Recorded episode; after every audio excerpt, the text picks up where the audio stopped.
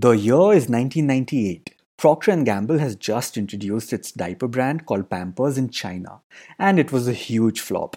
No one bought it. They just didn't see the need for it.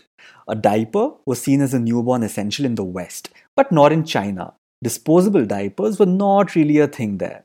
But fast forward to today, China is the world's biggest market for disposable diapers. So, how did China go from not needing diapers at all to becoming its biggest consumers? This is Siddhant and welcome to another episode of Let's Do Shots.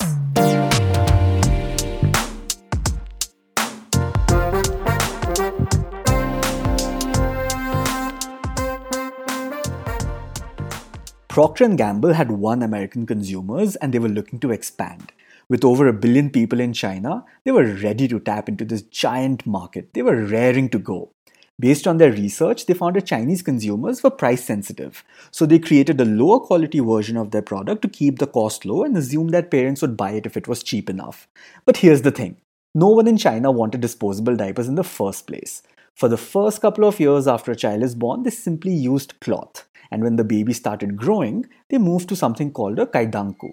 What's special about the kaidanku is that the bottom part of the pant is totally open. So when a kid wants to go, they can basically just go without soiling their pants. This was widely used to train Chinese kids on where they can do their business and where they can't. And because the pants were open, there was no wetness, no rashes, just outright comfort. So why would parents want to break away from a tradition that worked brilliantly for them and put their kids in an irritating, plasticky diaper? P&G realized this only after they entered the market. The challenge was not to prove that Pampers was the best diaper brand in the world, but it was to persuade people to believe they needed diapers in the first place. Chinese consumers just did not feel a need for them. Between traditional cloth diapers and kaidanku, Chinese parents had their babies covered, although not literally. So P&G was like, what in the world do we do now? They did some research and found that parents did not like the stiff, plasticky feel of diapers.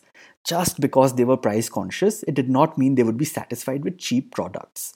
So in 2006, they launched a new variant. This diaper was much softer.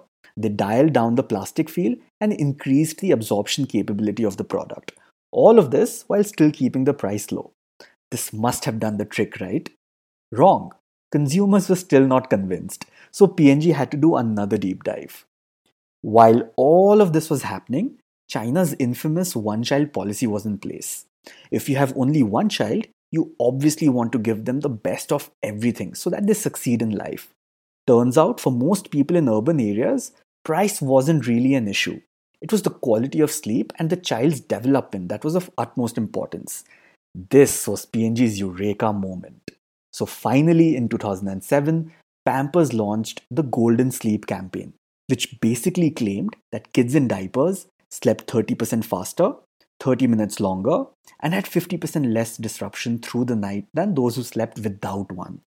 You ask any young parent, and they'll tell you that all they want is for their baby to sleep, and as a result get a few hours of shut-eye themselves as well.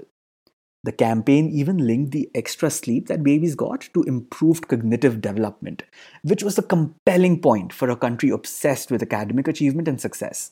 They were sold. Sales shot up by more than 50% almost immediately as a result, and the diaper category began to explode in China.